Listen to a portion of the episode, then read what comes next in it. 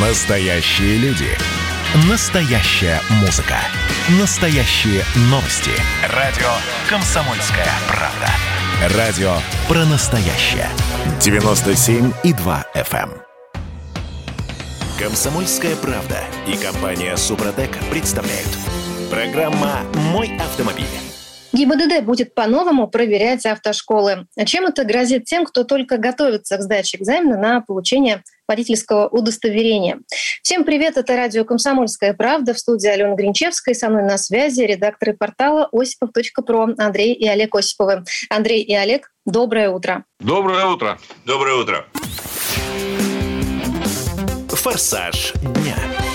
Итак, а, ГИБДД совсем скоро начнет проверять работу автошкол в России по-новому. Уже 2 июля в силу вступает новый приказ МВД. Но, Андрей Олег, насколько я понимаю, проверки эти жестче не станут, а наоборот. Так ли это? Да, они скорее будут э, меньше или реже навещать автошколы и будут, ну, наверное, в каком-то смысле менее придирчивы. Приведу слова главы Национальной ассоциации автошкол Елены Зайцевой. Она вот обратила внимание на формулировку приказа, из которой следует, что инспектор-экзаменатор может выявить нарушение прямо в ходе экзамена. В таком случае он передаст информацию в подразделение в ГИБДД, которое, в свою очередь, день, э, вот, действие ранее выдачного, выданного заключения приостановит. На деле это может превратиться в то, что проверяющий может прийти непосредственно во время приема экзамена в ту или иную автошколу, выявить какие-то нарушения, и все те люди, которые сдадут на права в этот день, получится, что их, так сказать, экзамен будет аннулирован, и водительского удостоверения они не получат. А вот это на самом деле некоторым образом смущает. В остальном вы абсолютно правы, что э, сотрудники ГИБДД будут реже, скажем так, проводить э, проверки различных, э, так сказать, мероприятий, того, как проводится приемка самого экзамена, они будут, они сейчас вот должны были проводить ревизию транспортных средств, аппаратно-программного комплекса и так далее, и проверка теоретического экзамена на предмет загружаемого в него комплекса экзаменационных задач, в общем, так далее и тому подобное. В общем, лучше это не цитировать, но редко да метко будут проверять, я вам хочу сказать. Да. Все это мне лично напоминает э, то, что происходит с регулярными проверками пожарной инспекции, санэпидстанции. Ну, Олег, смотрите, они, как правило, далее. происходят неожиданно, как раз для того, чтобы выбрать так удобный момент э, и накрыть с проверкой, скажем, организацию, которая, в общем-то, к этому особо не готова. Так ведь? Да, ну, наверное, не только в этом дело. Наверное, дело в том, что э,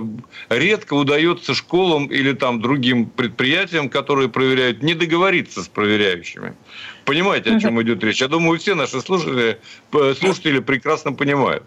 А, поэтому вот это вот на самом деле, как бы это исключить, как бы надзирать за надзирателями – ну, это да. Но, понимаете, все-таки давайте немножко положительное зерно в этом деле найдем. Заключается оно в том, что вот именно по этим нормам автошколы, которые проводят обучение граждан на категории Б, С, Д и Е, вот их как раз-таки полицейские больше проверять не будут.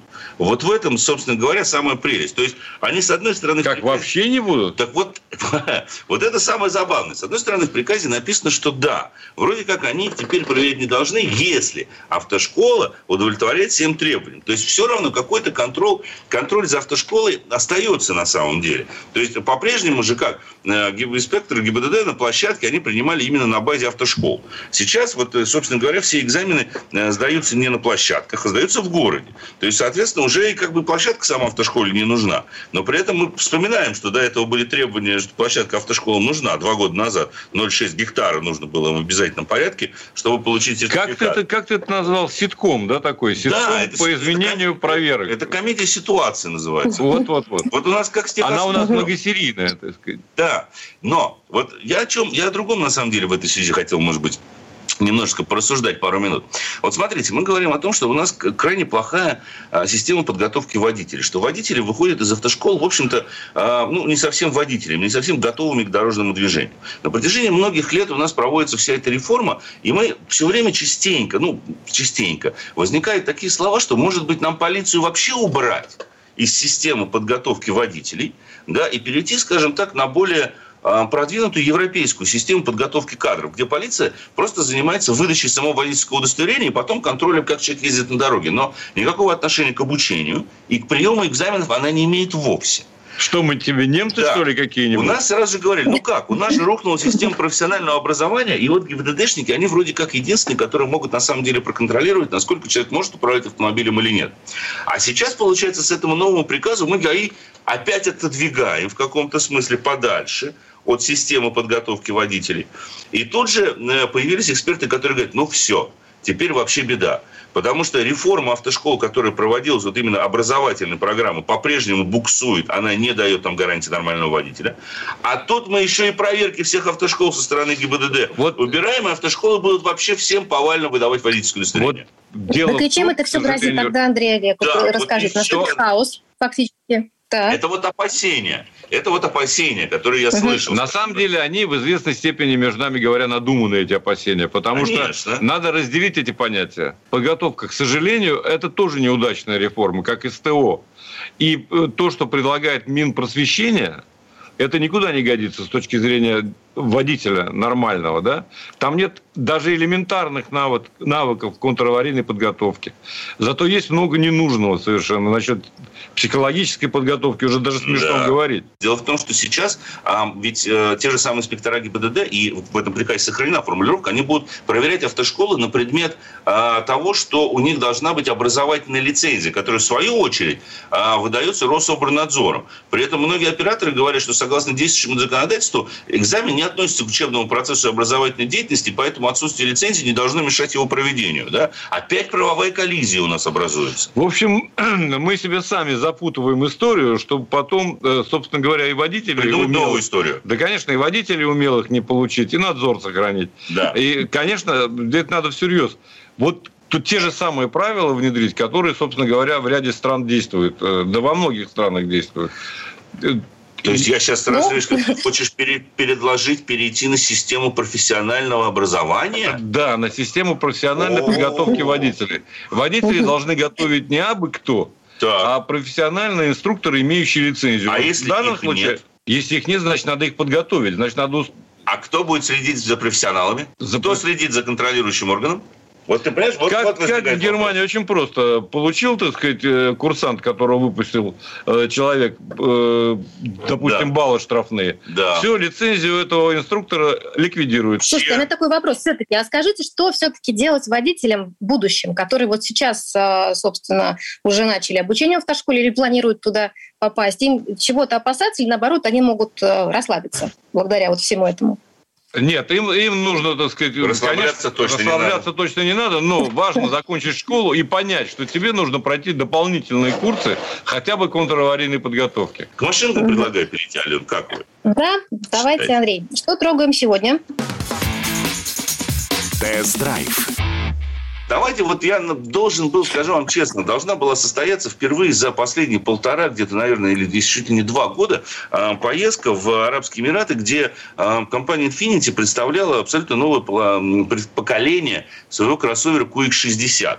А, была и статическая уже презентация этого автомобиля. Вот практически должна была состояться, но никто никуда не полетел. Андрей, сразу вопрос. Вы должны были вот сейчас в июне, в июне да. туда ехать? Там же очень жарко в Эмиратах, мне кажется, там под 50. В Москве влажность высокая, поэтому здесь плюс 34 или там даже 30, 27, это уже невыносимо жарко. Поэтому я на самом деле в каком-то смысле э, уже оказался на этой презентации, но я посмотрел ее хотя бы онлайн, как все это дело происходило, потому что забавная машина еще и потому, как ее представляли. Она выглядит, конечно же, неплохо, но тут интересно, что они сняли специальный короткометражный фильм Зака Снайдера с Кейт Хадсон в главной роли. Ну, известная актриса Кейт Хадсон. Она угу. как раз-таки э, вот снимается в этом фильме, демонстрирует э, возможности этого автомобиля, его ориентированность, ну, в том числе на семью, но и некоторые технические как раз-таки а, инновации, потому что в этом автомобиле э, появилась э, полуавтоматическая система управления. Эта машина может поддерживать, а, соответственно, не только себя в полосе движения, не только дистанцию до впереди идущего транспортного средства, но она может брать на себя рулевое управление полностью фактически. То есть это система уже такого полноценного фактического Андрей, я секунду вас прибью. Это вы про умную систему ProPilot. Все, все верно, да? Да. На нее намекали, собственно говоря, давно, но вот она уже сейчас появилась, вот самая ее продвинутая система система будет как раз-таки в этом, в QX 60. А с технической точки зрения э, хорошо, что сохранили прежний, это вот опять же э, забавно, атмосферный V6 3,5 литра. Это не модно сейчас. Это сейчас не модно, да, 299 лошадиных сил, 366 ньютон-метров. А, вариатора нет, теперь там девятиступенчатая автоматическая коробка передач. Доступна машина как с передним, так и с полным приводом. И вот в случае с полным приводом там абсолютно новая система. Я не знаю, вот ее как раз-таки строить попробовать, потому что она уже стала кроссоверной, машина по большей части переднеприводная, и лишь э, в случае пробуксовки передних колес до 50% момента отправляется назад.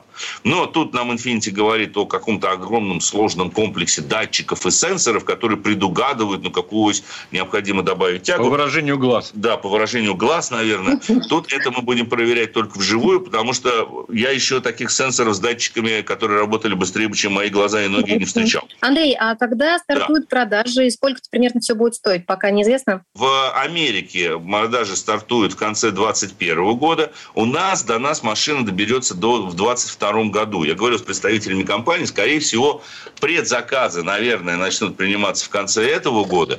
А реально живые машины придут уже в следующем году. Все очень многое будет зависеть, конечно же, от рыночной конъюнктуры. Сколько будет стоить, вообще никто не знает. Даже в российском офисе пока не знают, сколько будет стоить этот автомобиль. Только один арабский шейх, которому сообщили на презентации. Да. Ну, поживем, увидим и все узнаем. Вы обязательно все расскажете. Андрей Олег Осипов, редактор портала осипов.про. Спасибо вам и хорошего дня. Всего доброго, берегите себя. Счастливо, хорошего дня. Но ну, мы вернемся в студию буквально через пару минут. В следующей четверти часа к нам присоединится автомеханик, ведущий программы «Утилизатор» на телеканале Че Юрий Сидоренко. Поговорим о том, что должно входить в пакет документов при покупке или продаже машины. Значит, я самый первый вакцинировался, поэтому меня спрашивают. Поехали, напились и давай, значит, все. Нет больше СССР, мы создали Содружество независимых государств. И скорее хозяину, Бушу, старшему президенту США звонить. Назначьте везде русских, и многонациональные регионы были бы довольны. И дайте больше прав регионам и больше прав предприятий. Итоги с Жириновским. Каждую пятницу на радио «Комсомольская правда».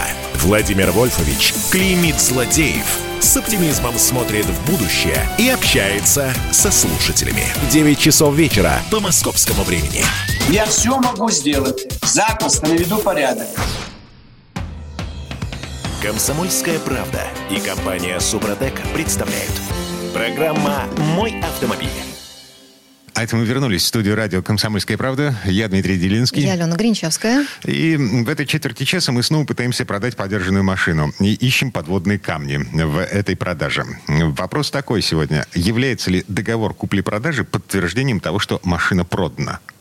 Эм, обсуждаем вместе с Юрием Сидоренко, автомеханик, ведущий программы «Утилизатор» на телеканале Чева. У нас на связи. Юр, привет. Доброе утро. Доброе утро. Автомастер. Так, ну что, э, общеизвестно, э, ДКП, договор купли-продажи, это самый распространенный способ избавиться от старой машины в нашей стране. А, от подержанной машины, Дим. Ну да, подержанной, извини. А, вроде все просто там вообще. Да. Договор заключаешь и получаешь документы, ключи и вперед, да? Письменный форм, абсолютно любой. Ну да, то есть ты пишешь эм, фактически расписку о том, что машина передана. Ну как, не совсем расписку, но ты тоже скажешь, там, там серьезная расписка определенными требованиями, которые должны быть к ней. И, во-первых, и там ручкой надо заполнять только синий и шариковый. Например, Гелиевые нельзя заполнять, и черного цвета нельзя заполнять. Либо а, если... Юрий, а где-то где все эти э, точности, они где-то упомянуты, перечислены? Я вот первый раз вообще слышу про ручку. Ну, ручка обязательно да. должна быть шариковой. Вообще документ угу. надо писать шариковой ручкой, потому что она не смывается и не размывается. И это требование есть такое, просто могут договор не принять в, ГИ... в ГИБДД. Угу.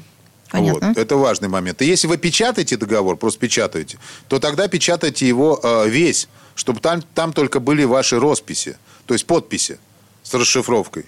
А все остальное угу. должно быть напечатано. Не так, как у нас бывает. Что-то напечатано, а остальное все вписано. Там кусочки вписаны, ВИН, например, вписывают. Ну, так неправильно делать, потому что могут э, просто его завернуть, этот договор. И будет очень неприятно, когда потом бегать, искать, писать другой. Ну, это все делается, но это сложно. И, э, кстати, могу сказать, что там должно быть конкретно в этом договоре. Юрий, а сразу форма договора какая-то единая есть? Или это все пишется в Э, свободной форме? Скачиваешь из интернета и, и, в общем, и все. Вот совершенно верно. Единой формы нет, она не установлена. Вот. Одно могу сказать, что регистрировать его у нотариуса не нужно. Смотрите, что там должно быть обязательно. Фамилия, имя, отчество полное участников сделки. Их адреса прописки, желательно телефоны в конце написать. Данные об удостоверении их личности. В данном случае паспорт. Именно паспорт. Не надо никаких других туда. Там пропуск какой-нибудь вписывать и так далее. Полные характеристики транспортного средства. Потом э, СТС, ПТС надо указать номер обязательно, когда выдан. Сумму сделки цифрами и прописью. Это очень важный момент. Даже если вы продаете за 15 тысяч рублей машину, все равно должно быть написано 15 тысяч цифрами и 15 тысяч прописью. Потому что э, 15 тысяч справляется на 150 легко. И потом там может что угодно быть. Э, Порядок расчета, как вы переда- передаете. И дата и место оформления. Это пишется в самом начале наверху, как обычно, там, например, там 01.01.2021. И дальше город Москва. То есть это так вот пишут всегда, можете друг по другам, можете разнести, как это в документах делается. И все. И э, в ДКП, вот лично я всегда рекомендую вписать некоторые фразы, которые вас потом застрахуют от определенных неприятностей, которые могут возникнуть. Я всегда пишу о том, что если человек состоит в браке, который продает, например, что его супруга не против продажи этого автомобиля. Вот. И еще лучше, если она, конечно, тоже присутствовать будет и распишется, но такого не бывает, как правило. Но хотя бы эту фразу надо написать, чтобы потом, если вдруг они разведутся, и супруга скажет, вот он специально продал машину, чтобы мне ее не давать, а если они уже находятся в бракоразводном процессе, эта ситуация очень нехорошая может получиться. Просто суд изымет машину, отдаст ее, э, грубо говоря, им на раздел, а, пот- а вам денег никаких не отдаст. И, э, соответственно, указывайте, пожалуйста, полную стоимость машины. Не надо идти навстречу продавцу, что он там будет платить налог и так далее. Нет, покупаете машину за миллион, пишите миллион. Мгм. А чем чревато то, если там будет указана заниженная стоимость? Ну, потом очень просто. Человек продает машину за миллион, получает на руки миллион. Потом, ну, он недобросовестно оказывается. Он идет в суд и говорит, ребят, я машину продал, я был в состоянии аффекта, вот, и э, я хочу ее получить обратно. Они говорят, конечно, можно. Они расторгают этот договор купли-продажи. И он возвращает человеку 750 тысяч, например, которые они написали в договоре купли-продажи. И все. Чудесная история. Вообще Так, шикарно. ладно. Да, значит, договор купли Окей, значит, скачали, типовой, заполнили, эм, подписали, э, машину передали. Все? Вот многие думают, что все, Дим. Как раз. Многие думают, что все. А не все. К договору купли-продажи надо обязательно составлять акт приема передачи машины. Это еще что за И зверь? зачем он нужен? Дважды покупал машину с рук. эм, Что не было акта приемки передачи? Нет, только расписка о передаче денег. Расписка обязательно должна писаться, причем в ней должна указываться паспортные данные. То, за что вы получили деньги, то, за что вот по договору купли-продажи от такого-то числа получили деньги за машину такую-то, такую-то, от такого-то человека паспортные данные в сумме такой-то, такой-то. Вот, все нормально, все, ни- никаких претензий, ничего не имею. Вот, а в акте, акт, он завершает сделку. То есть это факт того, что вы передали автомобиль новому владельцу, и он к вам не имеет ники- никаких претензий. Акт Что там закрывает... должно прописываться? Да. Э, э, В акте приемки передачи э, должно быть прописано техническое состояние транспортного средства на момент покупки, неисправности, которые там есть. То есть, если там есть э, раз, там бампер, например, стоит не оригинальный, желательно это в акте указать, чтобы потом вам не прилетела какая-нибудь э, бригада, которая приедет и скажет, ты что нам, братан, продал? Это что такое? Здесь вообще там, здесь вот морда битая была, в, в хлам она там усаженная, а ты нам это впарил, давай на, на деньги выставлять. Такое тоже может быть. А может человека в суд подать на это и сказать, что ему продали неправильную машину или еще что-то. Указывайте, был удар вперед, был поставлено неоригинальные запчасти, или там был заменен двигатель. Или там э, пробег скручен. Ну, тоже надо писать. Если потом обнаружишь, что пробег скручен, это обнаружается очень легко. Лучше вообще не заниматься этими делами. В общем, все неисправности, которые там есть, там стучит мотор, например, что потом он, он выехал от вас, вы ему отдали по акту машину, он отъехал 5 километров и стуканул мотор.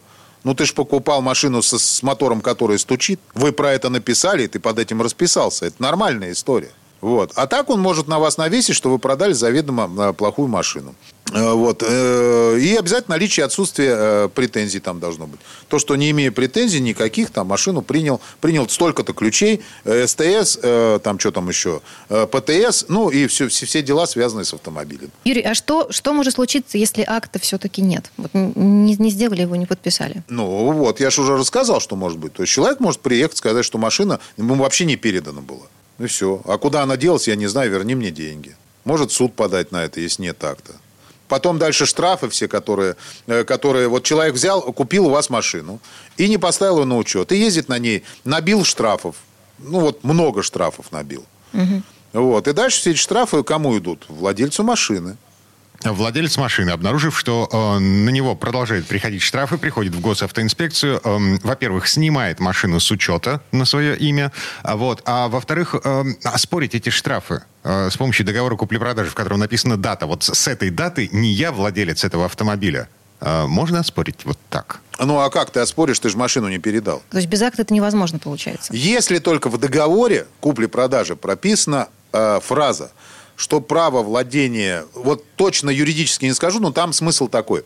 То, что вот именно с этой даты право владения автомобилем переходит к такому-то, такому-то человеку. Вот если вот эта фраза в договоре купли-продажи прописана, тогда можно отстоять штраф. Если это не прописано, факта передачи машины нет. Это юридически. Ну, есть... По факту, да. фактически, вот ты два раза машину покупал. Я тоже пока не столкнулся с этой ситуацией. Но, слава богу, столкнулся не я, а мой знакомый. Ну, как, слава богу.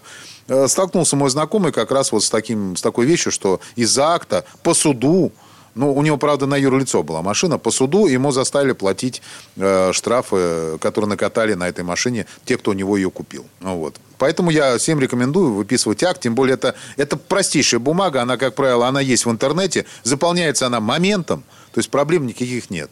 То есть вы потратите, ну, максимум 5 минут. Зато застрахуете себя, ну, конкретно от всего. То есть просто от всего, ребят, у меня акт, человек его принял, до свидания. Вот его ищите, вот его паспортные данные, вот его ищите. Меня не надо искать. И, и суд примет этот акт. Суд примет однозначно. Mm-hmm. Um, ну вот оба раза, когда я покупал машину э, с рук подержанную, да, э, я с продавцом ходил в госавтоинспекцию на регистрацию сделки. Это тебя от чего-то обезопасило? Конечно. А, да, угу. у меня было три попытки. Вот. Вторая попытка была крайне неудачная, но мы... В смысле, вы, вы не дошли? А, мы дошли до госавтоинспекции, и уже там, внутри, в МРЭО, выяснилось, что на машине висит обременение, и зарегистрировать мне ее не, не смогут. Поэтому я деньги-то не отдал. Вот.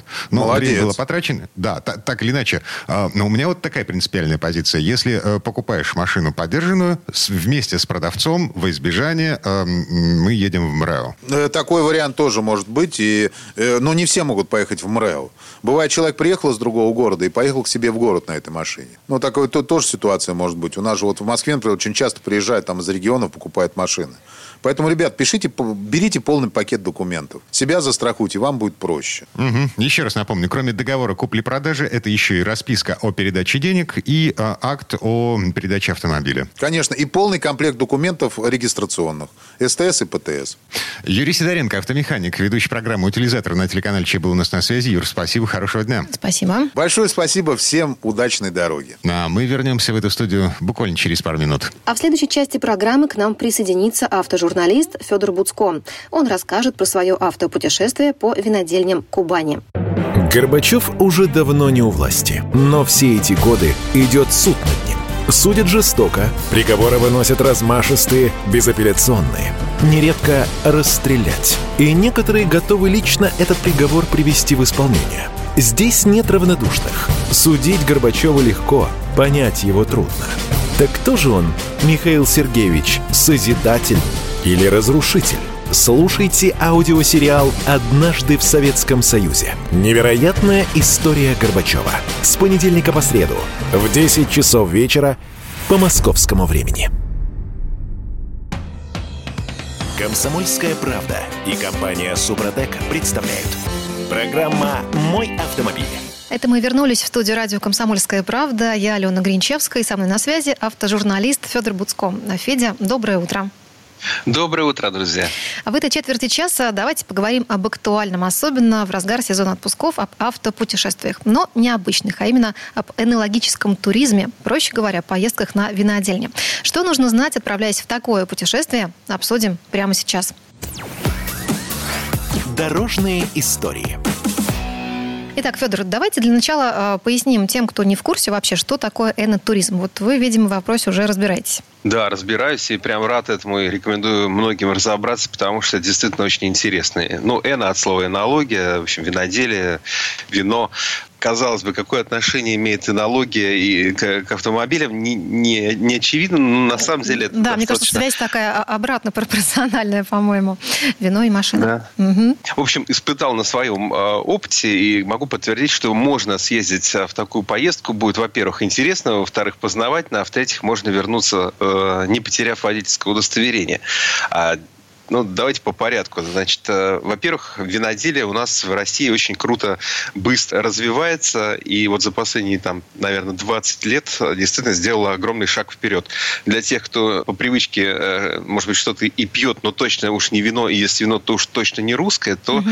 есть смысл пересмотреть свою позицию. И вот, ну, то есть у нас очень большие деньги в это вкладываются, очень много энтузиастов. И это люди, которые не просто сами что-то там ковыряют, а, и, и, и потом какие-то бутылки предлагает. А есть э, целая отрасль, так, которая бурно развивается, вот такого экотуризма, энотуризма, гастротуризма, Проще mm-hmm. говоря, фермеры русские, они не только выпускают какую-то свою продукцию, но и приглашают в гости, встречают э, проводят экскурсии, дегустации, а, кормят а, и всячески привечают. Это, это интересно. такой вид туризма, который, кстати, как ни странно, отлично подойдет еще и для тех, кто путешествует с детьми. Вовсе да не для того, чтобы есть... молодое поколение приучать да. Да, к алкоголю, угу. упаси Боже. Но а, это, это интересно. Но вот давайте там, по порядку, например. Я сейчас был в трех винодельнях Кубани. Это все в районе Новороссийска. Ну, вернее, два, две просто в городе, рядом с городом Новороссийском, одна под Геленджиком. Угу. А, вот, э, допустим, Ну, вы поехали сами на, на машине, да, на лично, то есть вы не брали там э, ни такси, ни машину? Я ездил на машине, да, я ездил угу. на, на машине, на Volkswagen Caravella, это не личный автомобиль, это, это, это была съемка там, проекта, который я делаю э, вместе там с премией «Автомобиль года» в России. У них есть специальная такая карта, можно зайти на сайт, там есть э, интерактивная карта, вот нажимаешь, выбираешь маршрут, и тебе показывается, что, куда поехать, где остановиться, куда сходить, сколько это стоит и так далее. Федор, вот. ну, у меня сразу логичный вопрос. Мне казалось, что в такие места нужно отправляться с э, кем-то еще, кто не пьет. На такси. Ну, либо на такси, например, не очень дешево.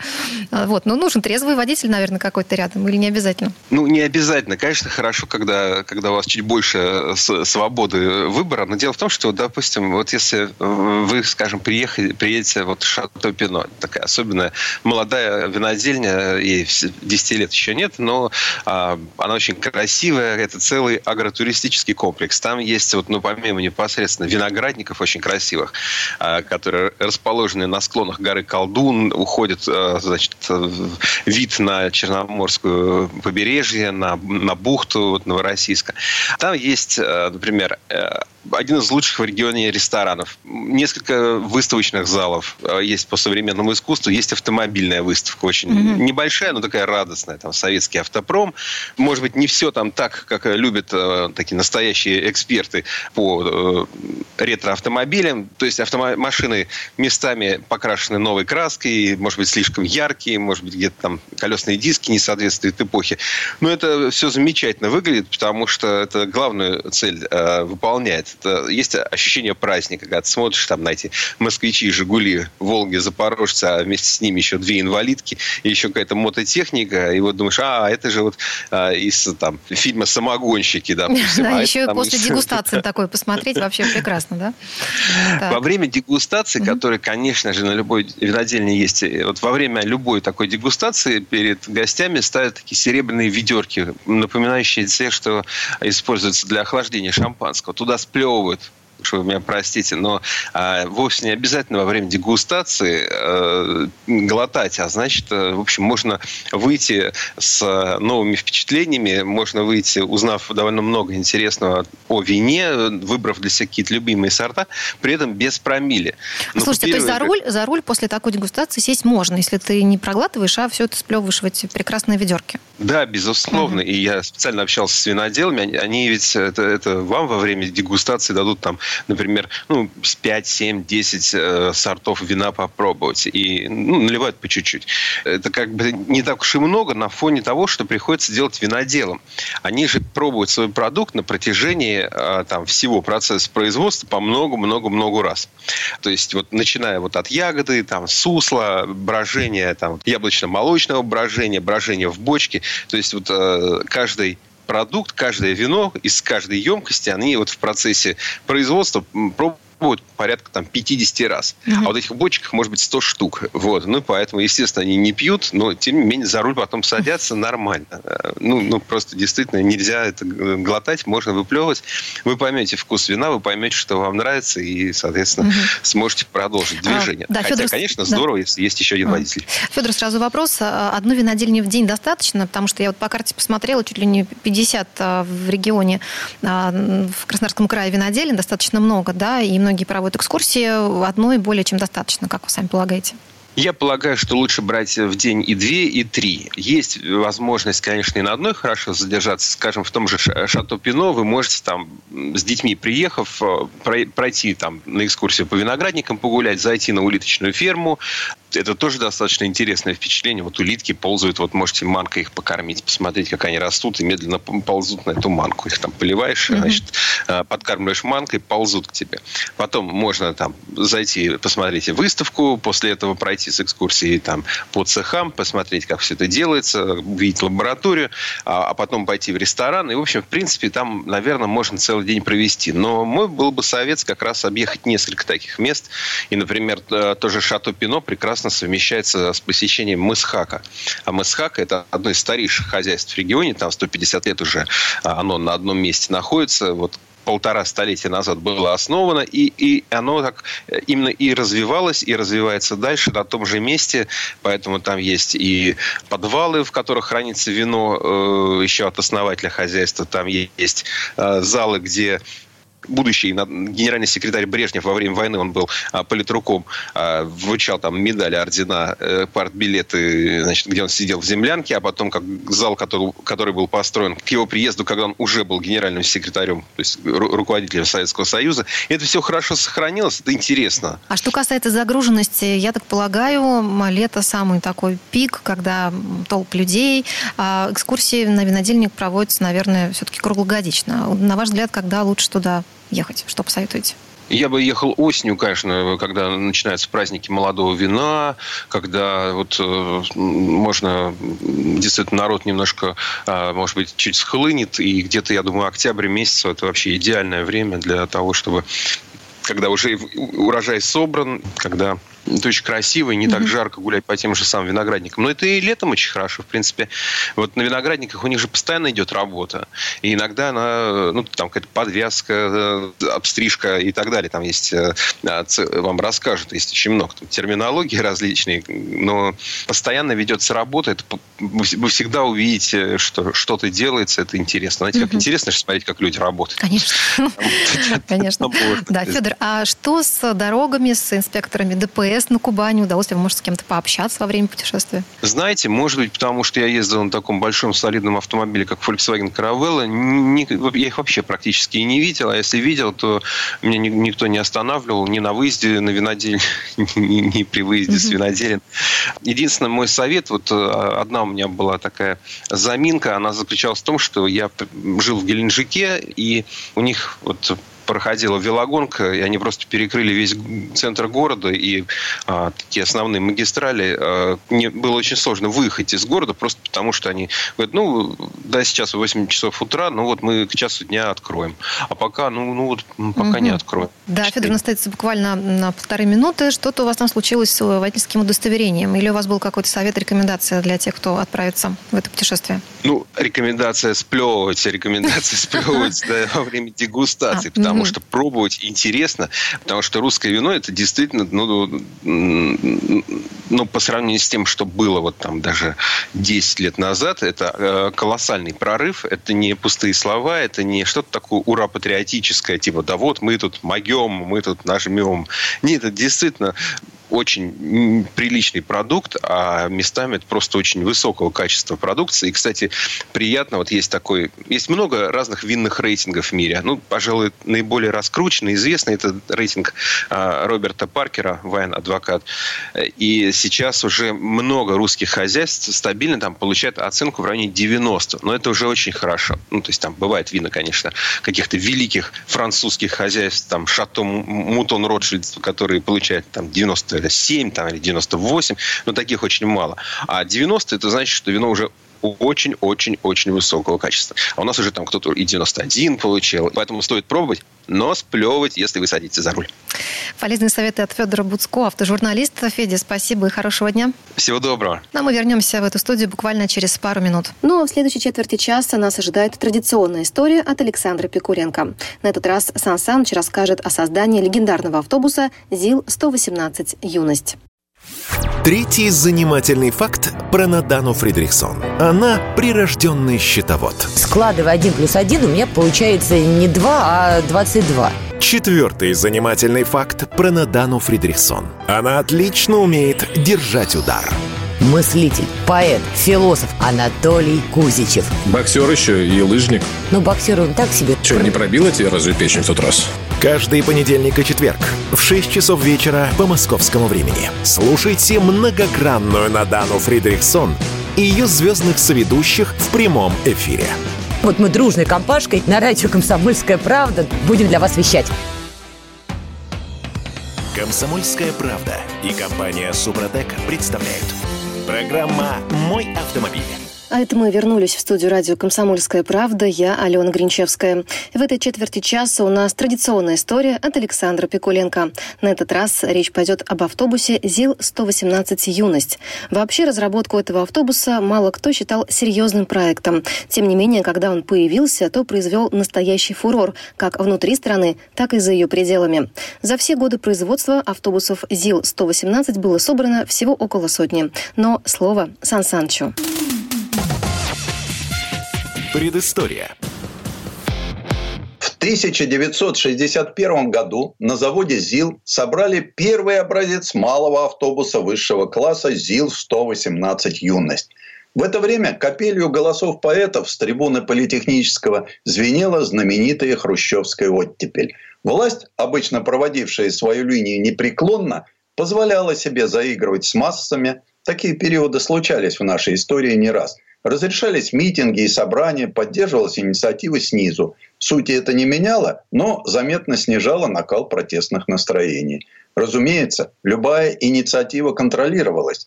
Выходившие на экран страны один за другим жизненные фильмы подсказывали, что порыв молодых был вовремя услышан и поддержан комсомольской организацией завода, колхоза, вуза. Комсомольским вожаком автозавода имени Лихачева в 1960 году выбрали Владимира Мазепу, впоследствии главного конструктора Амазил.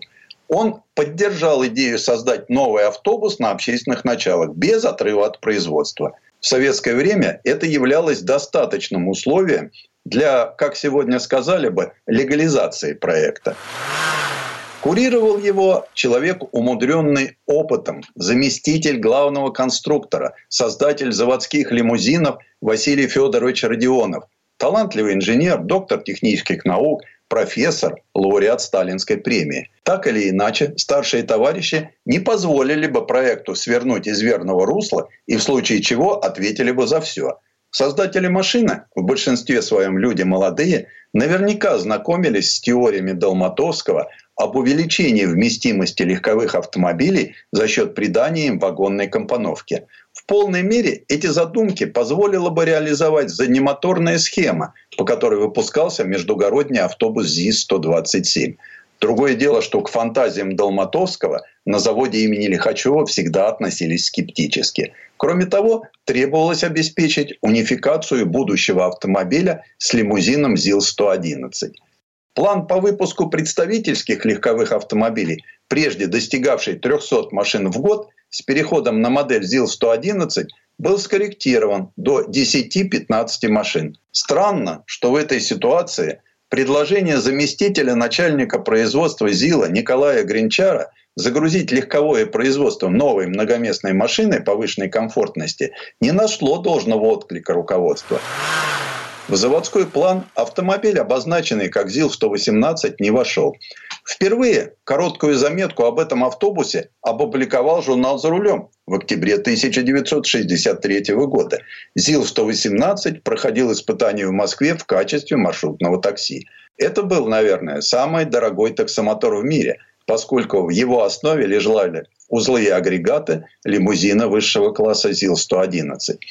При массе 4,5 тонны автобус развивал наибольшую скорость 120 км в час и расходовал в среднем по 28 литров бензина на 100 километров. В силу такой прожорливости ЗИЛ-118 получил два топливных бака общей емкостью 160 литров. Размещенные в заднем свесе емкости обеспечивали запас хода свыше 500 километров. ЗИЛ-111 стал донором агрегатов для микроавтобуса «Юность». Такие показатели, как колесные базы и колея, у автомобиля одинаково, хотя автобус существенно длиннее лимузины. Рентабельным для завода считался выпуск не менее 2000 таких машин в год, а реальные потребности оценивались в 4-6 тысяч. ЗИЛ-118 должен был стать первенцем нового семейства пассажирских автомобилей ЗИЛа, в которые входили представительские ЗИЛ-114 и ЗИЛ-117. Увы, микроавтобус так и не увидел серии. Он оснащался 150-сильным двигателем V8 от грузовика ЗИЛ-130. С ним соединялась двухступенчатая гидромеханическая передача от ЗИЛ-111.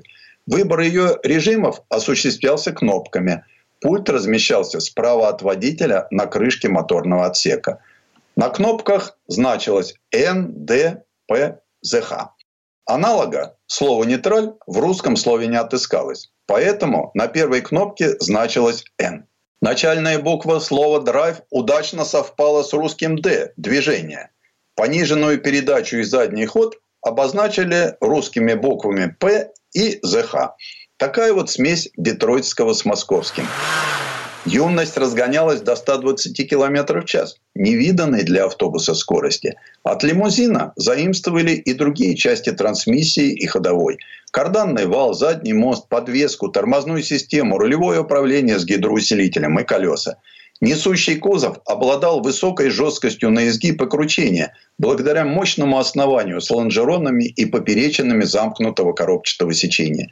Впервые в практике отечественного автомобилестроения на микроавтобусе ЗИЛ-118 применили передний подрамник. Салон на 17 мест отделялся от кабины водителя перегородкой. По меркам тех лет интерьер являл собой верх убранства.